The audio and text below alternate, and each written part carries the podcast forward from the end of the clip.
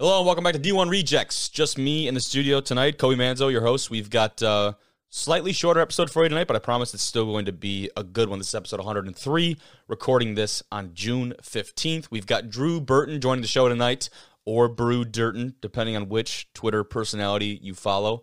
Um, but either way, he is the offensive line coach and run game coordinator at Northwood University in the GMAC Division Two, and great conversation with him. All things about his new spot after coaching at the high school level for a year before uh, being back in the GLIAC, and um, also a lot on the transfer portal and recruiting and uh, his open and honesty, his, his recruiting ways, and all about social media.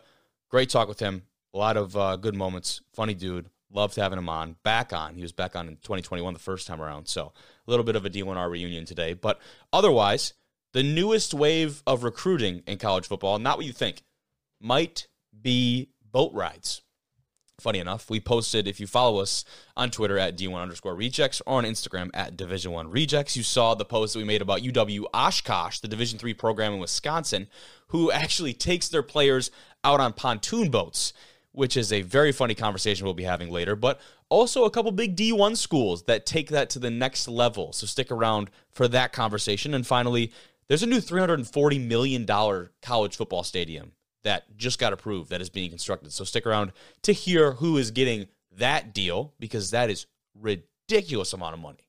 So that's really it for today's episode, though. We're going to get into this conversation here shortly, but uh, I appreciate all of you for listening. I really do. We are continuing to announce our first wave of Division One Rejects athletes. The D1R Athletes program is up and running, and you know what? It's been pretty exciting. I'm super pumped about it. We've got more on deck. I've just got them loaded up on my phone. Like you should see my tweet drafts. Like I'm just loaded with all these guys. We're about to get uh, pumped out here on our socials that we're partnering with.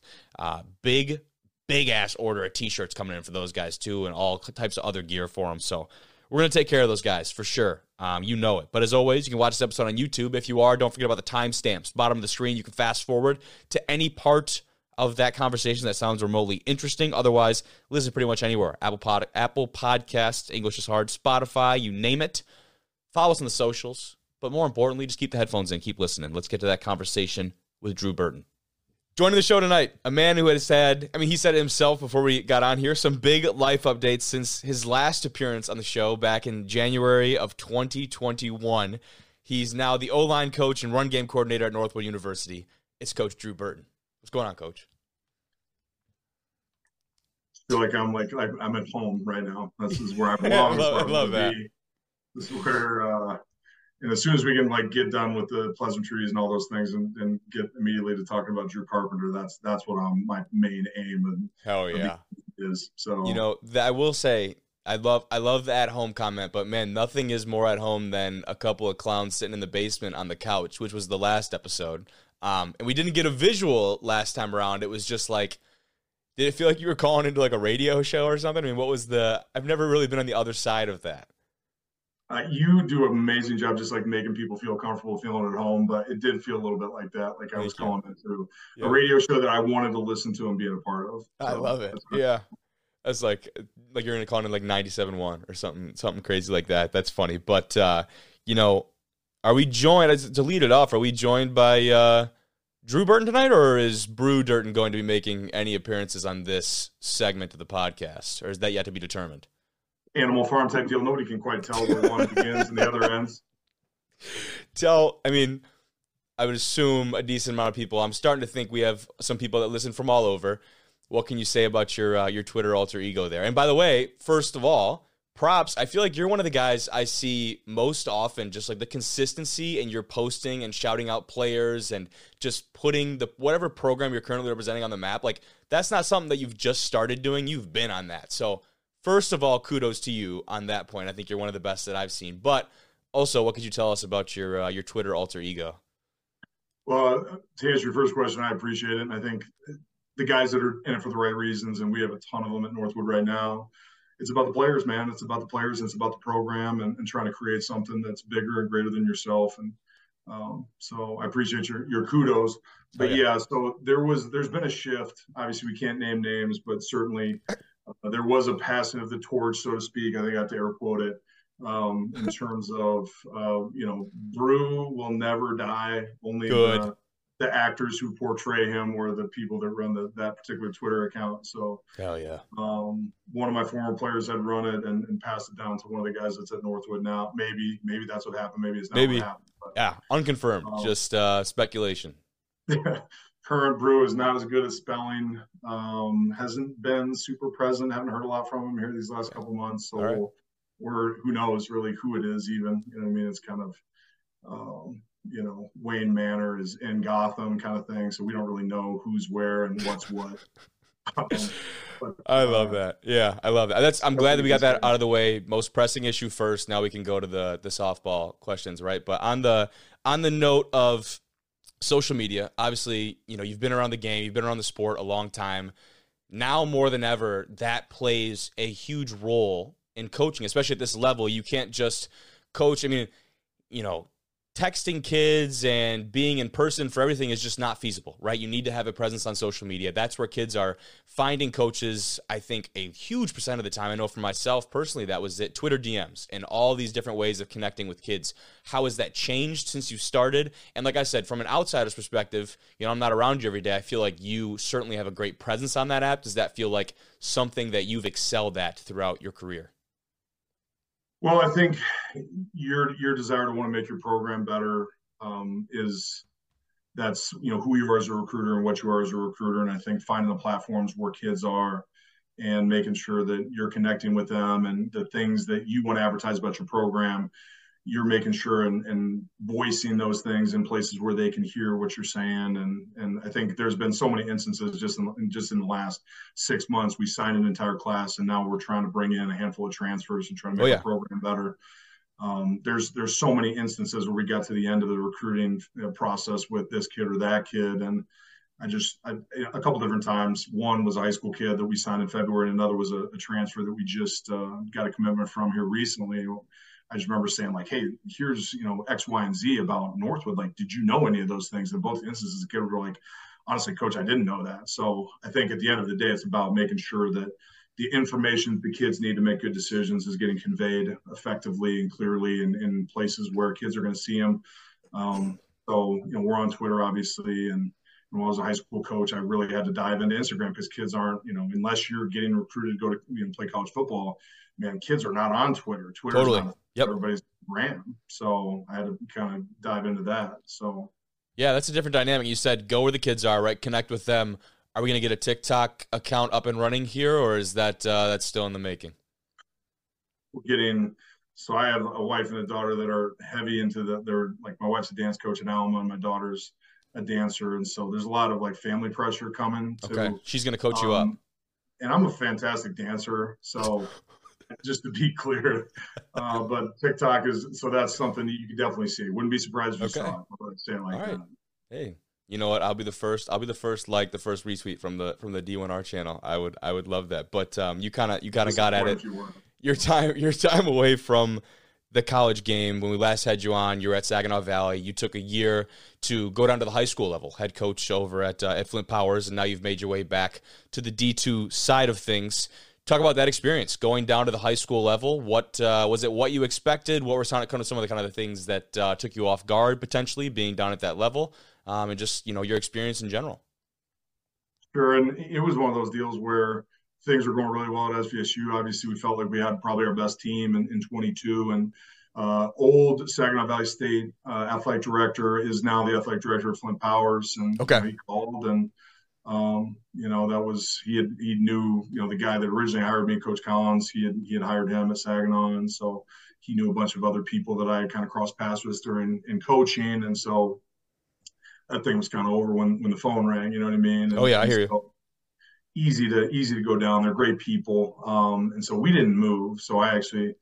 I was I was driving down there from Freeland. It was about like 56 miles uh, each way. So um, you know, just a lot of family things and, and being kind of that far from home all the time was a little bit of a strain and some other family things cropped up. And, and then, you know, ultimately was Coach Beurer got the Northwood job and he's a, a good friend, has been for a long time. We competed against each other. He was at Albion and I was at Alma and had a ton of respect for him. And I think, you know, the thing I would tell you about, about Coach B is, and and the Grand Valley guys know this, right? Like I played at Grand Valley during a time when we were really good, and so everybody's really overly critical at places where you've been historically really successful, right? And coach, you look back at Albion, you know, 50 years. I mean, they're winning a championship like every three or four years. So um, to go to a place where you've been really successful and then raise the level of that place, you know, to where they were three points away from winning the third consecutive championship at Albion this past year um, is there, there's something to be said for that.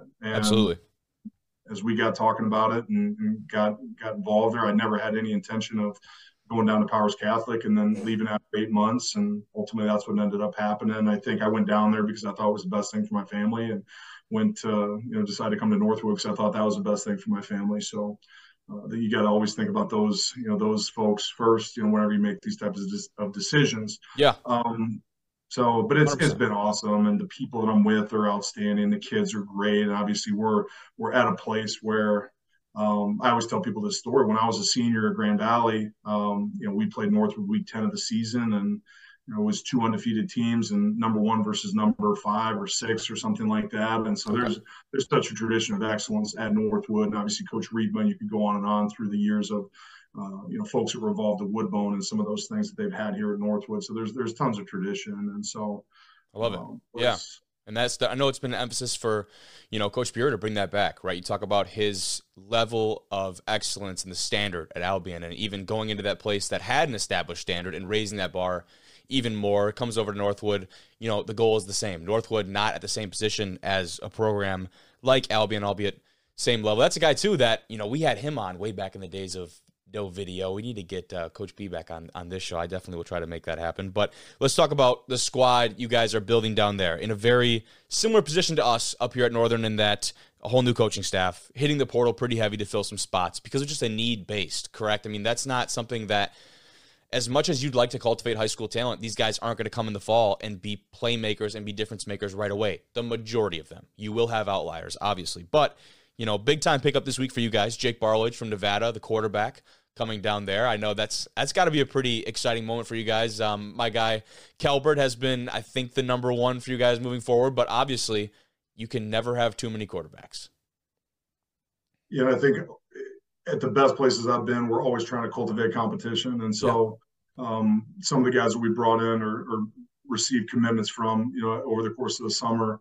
Um, and obviously, I don't uh, forgive me, man. I'm not 100 percent sure exactly what I'm allowed to say and not say about guys Very true. that haven't yep. necessarily got here yet. So, um, but I think anytime you get into a new situation, you want to create more competitions A really important position. Obviously, quarterback is one of those. So, um, you know, and, and there are some some areas of our team where we were really pleased as to how far ahead we were over the course of the spring, and other places where we certainly need to get better. But um, I think we're you know the coaching staff and, and a lot of those core guys that are have been a part of this thing and are trying to make it better are pretty fired up about what we have rolling through the door in August. Hell yeah! And uh, we'll tell you for sure in six months. I was so. gonna say, yeah, I don't need you to get. I do not need to be at the front of any recruiting scandal with having you misspeak on anything. So don't let me be the guy that uh, takes the fall for that. But still, very notable. Um, I can talk about it. You don't have to. I'm I'm allowed to talk about it all I want. But uh, you know, my next thing for you was you have this existing core at Northwood. Again, very similar to us, the guys who have weathered the storm, so to say. And now you're bringing in this brand new group. You're meshing this existing core that has dealt with the old coaching staff. And now you have coaches like Coach Beurer bringing in guys from their previous schools and other coaches doing the same. And then you're bringing in these transfer portal kids. And football by nature is a melting pot of a sport, right? You have all these kids from different backgrounds that come together and play on the same team. But in this situation specifically, how do you manage that? How do you end up meshing and trying to really encourage that gelling of the teammates, both you know on and off the field? Well, I think obviously having the leadership that we have is is something that uh, makes me feel really good about how it's all going to mesh together. And I think guys that want to compete love it, and guys that guys that want to be great and want to win championships and do all the things that you want to do are gonna are gonna appreciate and embrace all those challenges coming in terms of bringing a bunch of new guys in because we're constantly as a, as a coaching staff trying to bring the best players and the best coaches and, and making sure that we have the most competitive elite environment that we can. Um, so I think the thing I would tell you about Coach Beurer is he's a, he's a guy that has a ton of confidence in who he is and what he is and what he stands for. So I think there's there's not a whole ton of movement. You know, I've been in situations before where you know we treat this guy one way, we treat this guy another way, and that type of thing. That that hasn't been the case uh, in Northwood, and I've been super impressed with Coach B and, and how he operates in that way. That there is, like Coach talks about the Northwood way, um, in terms of there's there's one way we're going to do things, and that's the right way, and that's you know the, the way that we espouse and the way that we kind of are, are going to outline as, as we start this process. And we'll do it the same way with the freshmen and with the transfers. And um, I think obviously we're, you know, we have some kids that are committed to coming here that have already came on campus uh, that have played for him in the past. And obviously as many of those guys as we're able to get um, is, is huge because people that understand his standard and how he operates and how he does things, uh, you know, are, are,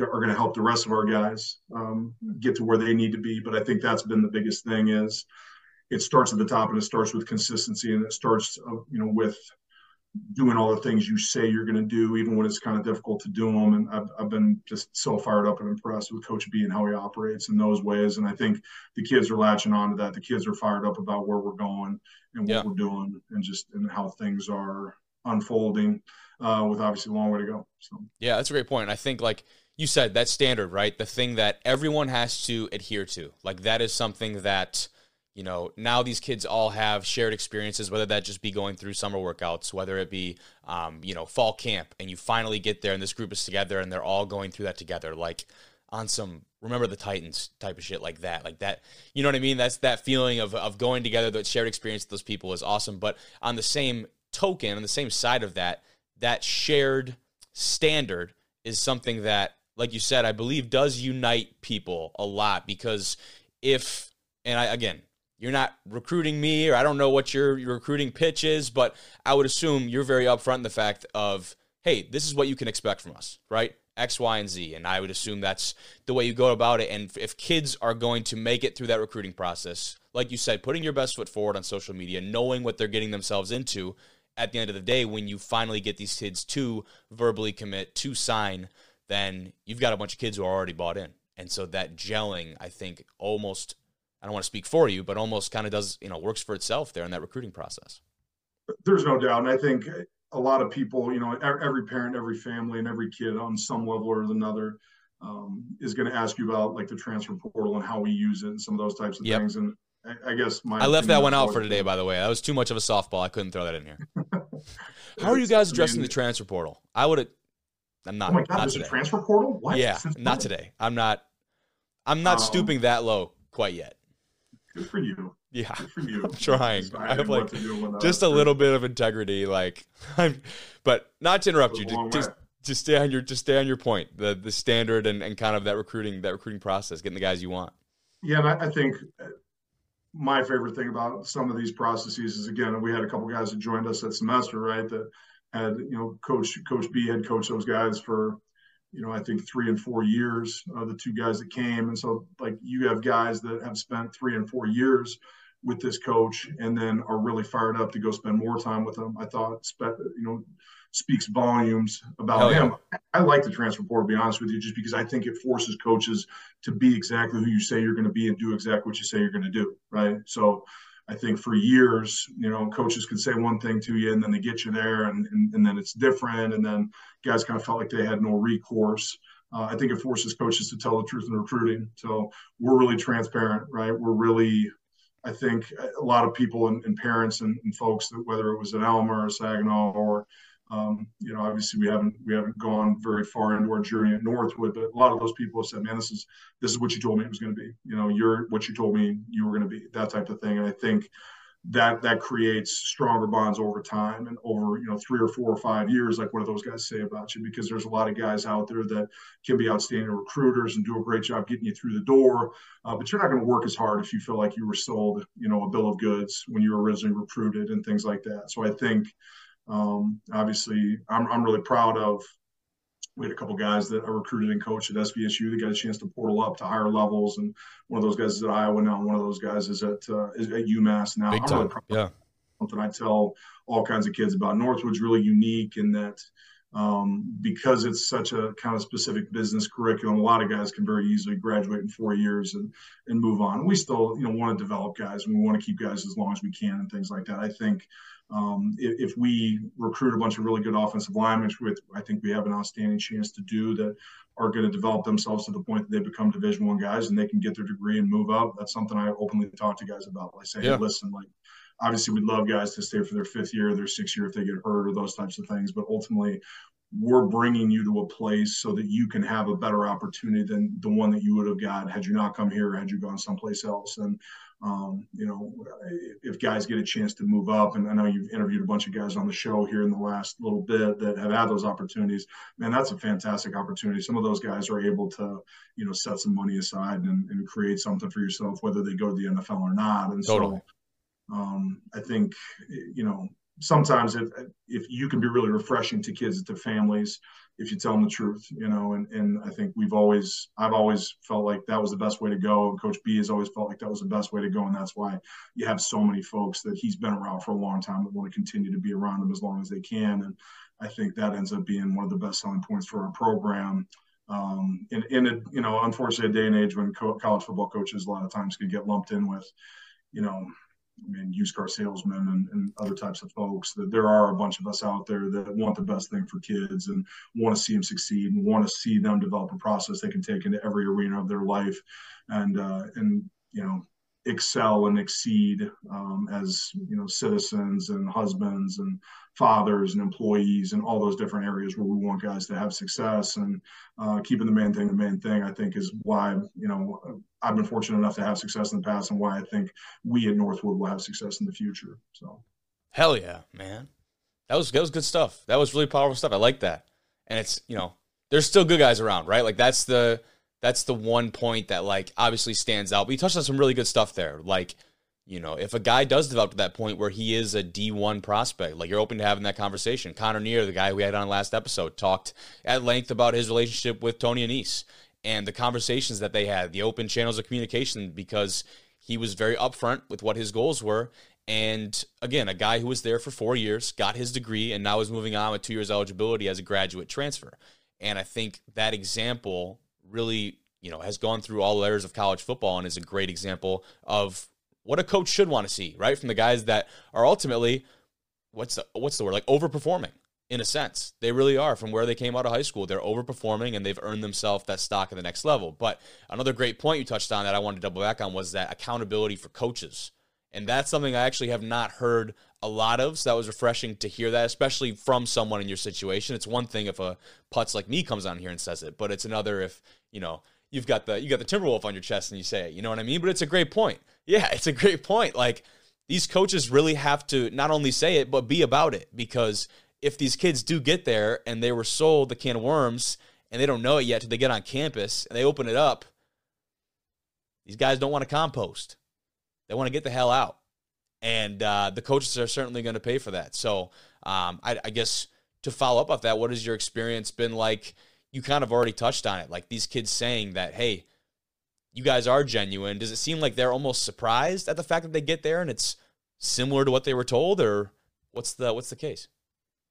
I don't. I mean, like it's one of those things that I think the better recruiter you are, you know, a lot of times the more apt people are to say like, well, I don't know if you know how genuine this person is or that type of thing, and I don't know, you know, I don't have a like we haven't there's no Yelp like for coaches right how genuine do you think he was that's what we need kind of oh my gosh that is um that could go that could go places it, I might not upload this episode every, for a while just so I can get like a patent on that idea. I'll, I'll we'll cut you in like I'll cut you in fifty. Um, we go partnership on it. Okay, that's fair. pretty good I'll idea though. I like that. 50. That's great. We'll take it as long as it doesn't violate any NCAA rules. Okay, I'm yep. Good. We'll go through um, compliance, but uh, that's a good. That is a really good call. I like that. But like that's a hard thing, right? Like everyone assumes like, you know, there's no way like Drew Carpenter is like too attractive. There's no way he's telling me the truth, right? Or yeah, whatever, absolutely not. Thing, you know what I mean? There's no way he's just, you know, he's he's just too bronzed, just too too godlike, right? But so I think like it's one of those things that you have to you know, I, I think convincing people in this day and age that you're that you're telling the truth is is harder than it's ever been. You know what I mean? Because it's it's you know, and, and maybe it just seems like that because I've been doing this for a little bit. You know, but I, I think your track record goes such a long way. And I've talked to so many people about this in the last couple of months, but especially in this state, like think about and and I've told a bunch of people the same thing um, that you it's really hard to have a success in the state of Michigan unless you're like the uber you know highest levels.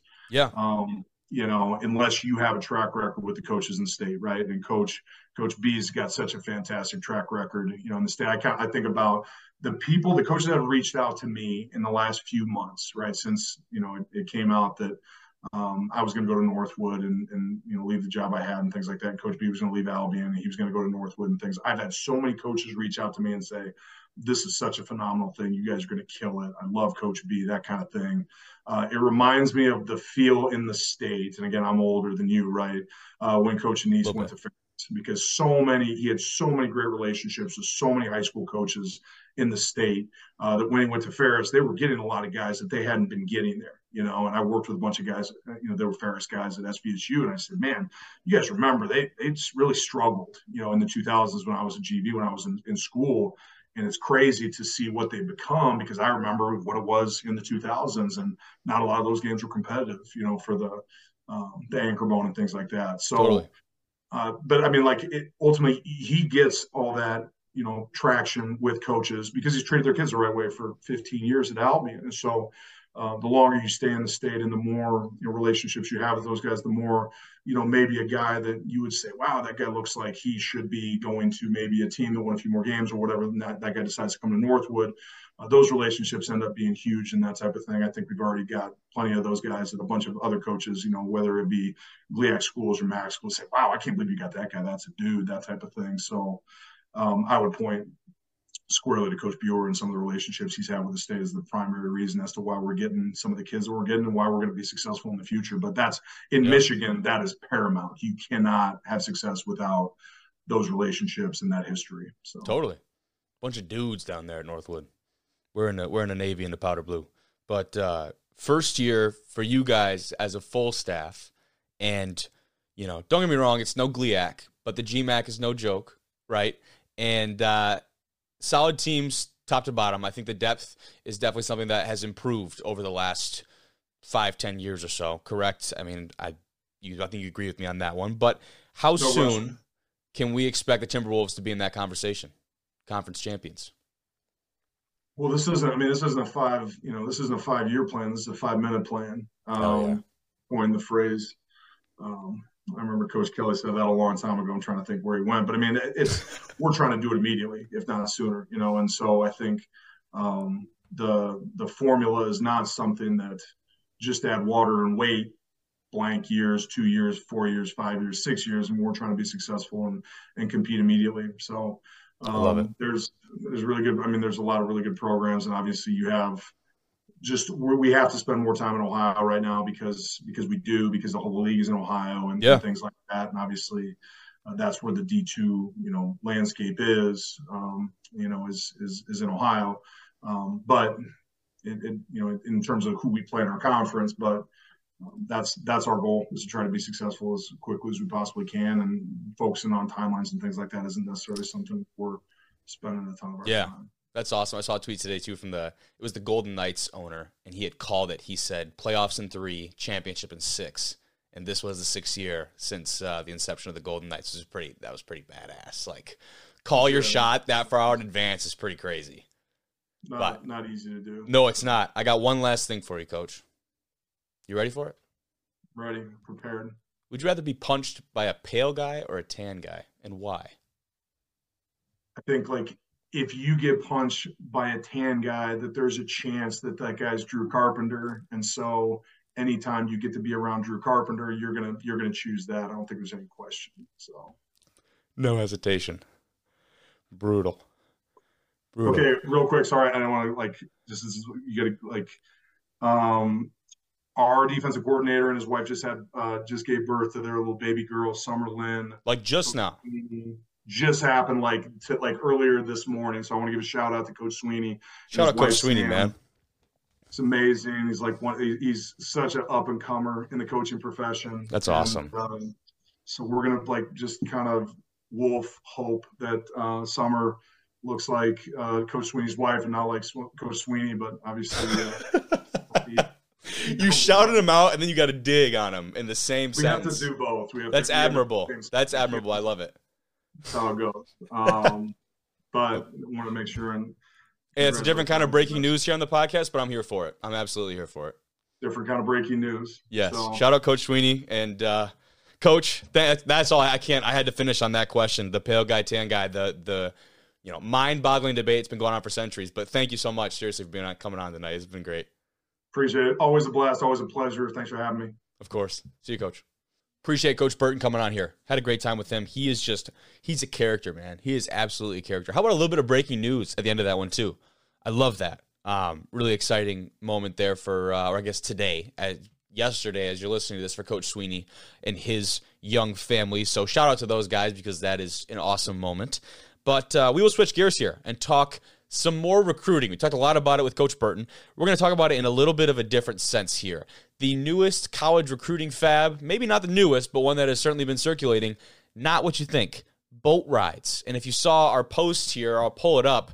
But that's something that we've talked a little bit about is a tool being used for recruiting. This is the article that we tweeted. Shout out Football Scoop um, for this article, and this is all about University of Wisconsin Oshkosh, a Division three team in the WIAC uh, in Wisconsin. Very good Division three team, if I will say. That's probably the best conference in the country. But what they're doing with these athletes they don't have a full time photo studio or media directors and all the flashy lights and things for a photo shoot.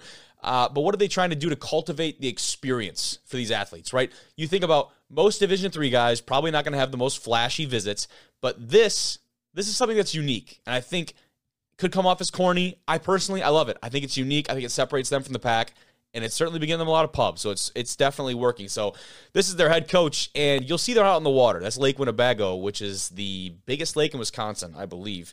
And they're taking these guys out on a pontoon boat. This isn't some yacht, no luxury cruise line. It is a pontoon. And it's just absolutely hilarious to me. Here's a couple shots we can take a look at. And they take these guys out, they do a photo shoot out on the water. They got the uniform, the helmet on. I think their little prop of choice is the sledgehammer. So we'll go through a couple of these shots here. Like I said, um, you know, might come off as a little bit corny. I think it's awesome. And I think it's a way of like, imagine going on your recruiting visit, you get to kick it on a pontoon boat with your head coach and all the guys that are going to be coaching you how much more genuine and real does it get than that? That, in my opinion, I love it. I think it's hilarious. Um, and these guys look comfortable. They look like they're having a good time. This might just be all coaches. I'm not sure if Buddy on the left here has got a brewski in his hand or if that's a Diet Coke. We're going to err on the side of Diet Coke. Um, but by the way, Pontoon is ripping right there. Pontoon is not, this is not a no wake zone. This guy is flying. But uh, here's like kind of, you know, the shots. Again, the pictures are nothing crazy, but that's not what this experience is about. Like these pictures, not about getting some professional pictures. It's about these kids having a good time, enjoying their visit. And again, I'm not, I've said it on our Instagram post when I posted this. I am not turning down a free boat ride. Like, especially a pontoon. Come on. Midwest summer on a pontoon boat, like, it really doesn't get a whole lot better than that, in my opinion. So, that's kind of my my piece on that. So I didn't want to spend too much time on that because I did already bring some attention to it on our socials, but thought I would uh, thought I would bring that up to you guys. Some stats on the WIAC. They saw 75% of their teams finish the 2022 season 500 or better. Their top two teams made the NCAA Division three playoffs. Peter Jennings is the head coach. Um, excuse me, allergies are sneaking up on me. Uh, they cracked the top 25 this year, the Titans, and uh, just missed out on playoff contention by two games. But you know, he says here, quote, Every, as everybody does, we're trying to find a leg up in recruiting. It's leveling the playing field. Our league, the WIAC, there's never been as much parity as there is now. We're just trying to sort out how we can maybe get ahead of some of these other programs, not just the best of the best, but also upcoming programs. How do we get back to the top? That comes back to recruiting. He talked a lot about, you know, like I said, this is just a unique experience for these kids. It's something they're probably not going to forget, and um, I'm here for it. But on the other side of things, I wanted to look at what are big schools doing with these boat rides, right? Like, what is uh, Tennessee doing with that same idea, with perhaps just a little bit more funding, a little bit more in the budget? The answer is right here. This is a little bit different than the pontoon boat, and this is what the Tennessee recruits are going out on. And I mean, this video should kind of do it justice here because this thing is absurd. The video is a little bit much, but you can tell, like, like I said, this guy kind of blows it out of the water here a little bit. And I want to pause on that frame. This is the volunteer princess. You can see it in the top left there of the video. Volunteer, obviously being associated with Tennessee, uh, with UT. And I mean, look at this guy. This is a double decker. This is like a premium yacht looking thing. You've got a dining room inside. You've got all these like private rooms, and um, just overall sick ride right down the river, right at sunset. And this is what uh, this is what the athletes at UT on their official are getting into, man. Now imagine the one thing UW Oshkosh has on these guys, that is a pretty frame right there. That is beautiful. Oh my gosh. But I don't think they're getting photo shoots on the boat. They probably get the crazy photo shoots uh, back on campus, though. We can fast forward here through this. But there is the look at like a little bit of the, the dining room inside. I know this is usually used for big business uh, parties and things of that nature, social events. And then out of nowhere, the Tennessee football team will just go ahead and rent the whole thing out. I think there is a little clip of the upper deck here that I wanted to show. Yeah, check that out. Little bar area on the upper deck. Absolutely, bud.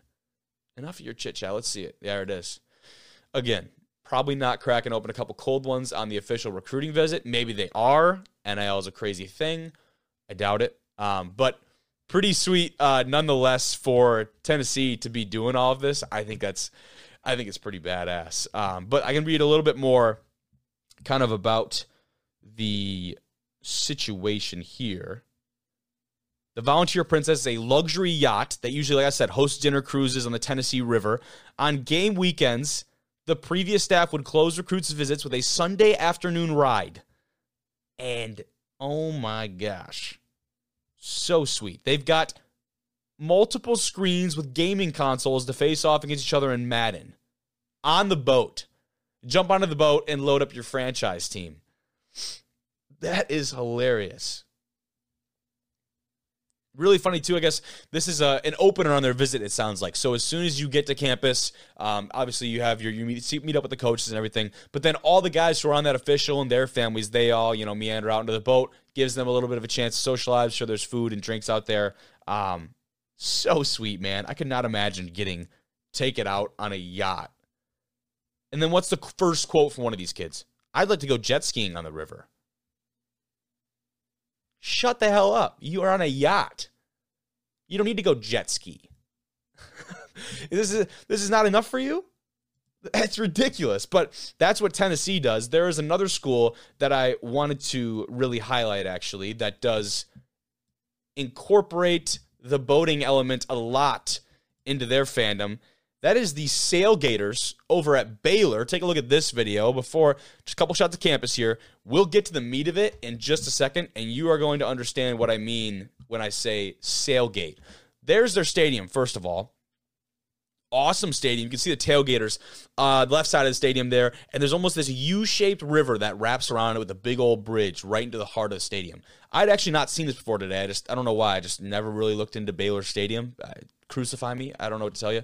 But pretty sweet setup, pretty badass setup. And you'll see right there, oh my gosh, that is beautiful. There's this long bridge that kind of just goes over this river almost right to the heart of the stadium. And that side of the stadium is opened up. So the people walking over can see directly into the stadium. They're not blocked with probably that's got to be one of the biggest video boards in sports. Good Lord. But you can see the boats right there kind of coming around. And so they call it seagating or something along the sailgating. Sorry, not seagating. I blanked on it. The sailgating as opposed to tailgating. I'm a dumbass. I don't know why I said seagating. But there you go. You got all these boats just anchored up right there next to the lawn. And then there's a couple different marinas where these guys all hang out. That is a crowd on the top there. This is not a rendering, I promise. This is real. Baylor is about it. There's the overhead shot. Oh my gosh. But just an element of college football I honestly had never really explored before. This is like Uh, the Marlins games where they have those kayakers and stuff outside the outside the fence outside the stadium. So when you hit a home run, they go and pick up the ball out of the water. I don't know if they're scooping any punts out of uh, whatever river this is. A couple speedboats out there. People they're just watching all the boats. But this is electric. This scene is so sweet. Imagine this, man. this is, you know, this is pretty good. But I will say, back on the note of the Tennessee piece, that was the river. The Tennessee River is the one that Pat McAfee jumped to. I'm sure a lot of you remember that one on College Game Day. That he jumped right into the Tennessee River, which is pretty sick. But I mean, imagine this: you get out there, a couple hours before kickoff, crack open a couple drinks out on the boat. These guys are probably freaking rowdy, and by rowdy I mean just sloshed, hammered, drunk before they even step foot into the stadium. Um, but yeah, I mean, just a really sick, unique setup from Baylor. So kudos, kudos to Baylor. I think they're doing it right. Um, we need more stadiums on the water. That is so unique, and like I said, it's something I had never really realized that we even had in college football. Definitely on the lookout now, though. That's pretty. That's pretty cool stuff. Finally, USF is the team that is getting a new $340 million stadium. What? USF? But, you know, I will tell you, you take one look at this picture and you're like, man, it looks worth it. There it is for you. I'll give you the full screen uh, view right here. See if I can't uh, zoom in on this bad boy. Yeah, there it is. That is the proposed new stadium for the Bulls. The Board of Trustees has approved plans for the 340 million on-campus stadium, which seats 35,000 people. It's set to open by 2026. That is extremely impressive. Again, I do like actually the fact that it seats 35,000. Um, you know, I actually thought it would be a little bit more because USF has a student body of, I believe, over 40,000. I think they almost rival Florida State in their student body. I got the uh, the article pulled up here. On Tuesday, they approved, uh, the Board of Trustees approved $200 million in debt to fund construction of a 35,000 seat venue that will total 340 million in costs. The additional 140 million is coming from donations, university's capital improvement trust fund, and the sale of broadband equipment and licenses. So their old stadium, uh, Raymond James Stadium, that opened in 1998. So I guess you could say they are due for an upgrade potentially. But USF has played its home games at Tampa Bay Buccaneers home venue, which sits more than 10 miles away from the school's campus. So I think that was probably a big deal in all of these talks is to get something physical on campus. I'm sure was a big point of discussion because a it'd be annoying to you know just the logistics of playing at a pro venue for all your home games would be would be tough you know saying the least also getting fans out there right it's not on campus it's not immediately present for them and at some point it's like that's the buck stadium. It's not really our own. So i'm sure they wanted to have that ownership of that. Now usf has almost 50000 students. I don't know if they're just not fans of football over there at usf but i would assume if you got 50000 students filling up a 35000 seat stadium should be i don't think it'd be too difficult I know not every kid that goes to school is a just a football fanatic, but you've got alumni, you've got parents, you've got random fans, local community members on top of all of that. Maybe they just want to have a loud environment. They want to keep that thing packed. It looks like if you look in the back end zones over there, I would assume there's probably some standing room on the lawn. Would be just my my guess right off the bat. Looks like a big video board. Very similar setup to Baylor, actually, the stadium we were just looking at. But yeah, that's that's actually kind of a surprising number to me. They have nearly 50,000 students. That's more than Florida State, which in 2022 had around 45,000. Did not realize the school was that freaking big. That's pretty wild. This stadium, I believe, is also potentially it's being talked about maybe an attempt at them getting into a Power Five conference like the Big Twelve, which is annexing uh, UCF, Central Florida, not to be confused with Southern Florida. So this stadium might also be a bid for them to try and join up and get into a larger conference. Only time will tell as uh, that conference and others continue to expand. But USF hasn't made a bowl game I think since 2018. So, you know, you can build all the stadiums you want if you're not going to compete at the level that warrants moving to a Power Five conference, sorry to say, pal, I don't I don't think you're getting there. But very sweet move from the Bulls. They're certainly going to be spending a lot of money. Uh, the plan is that the on campus stadium will be hosting football games by 2026. I don't believe I mentioned that earlier, but pretty sweet stadium. That's kind of it. Um, as far as the podcast goes, I told you it'd be a pretty quick one outside of a nice long talk with uh, Coach Burton. But if you've got anything that you'd like us to discuss in the podcast, man, shoot us a message. Instagram, Twitter are both great. We have an email, division1rejects at gmail.com. That's the one is in the number one, division one rejects. Um, any tips, leads, anything you want us to talk about? Cannot promise it will be talked about. I might think it's stupid as hell, but you may as well try. What's the worst I can say? No. Not going to make fun of you. I promise. But thank you for listening. This has been uh, D1 Rejects, episode 103.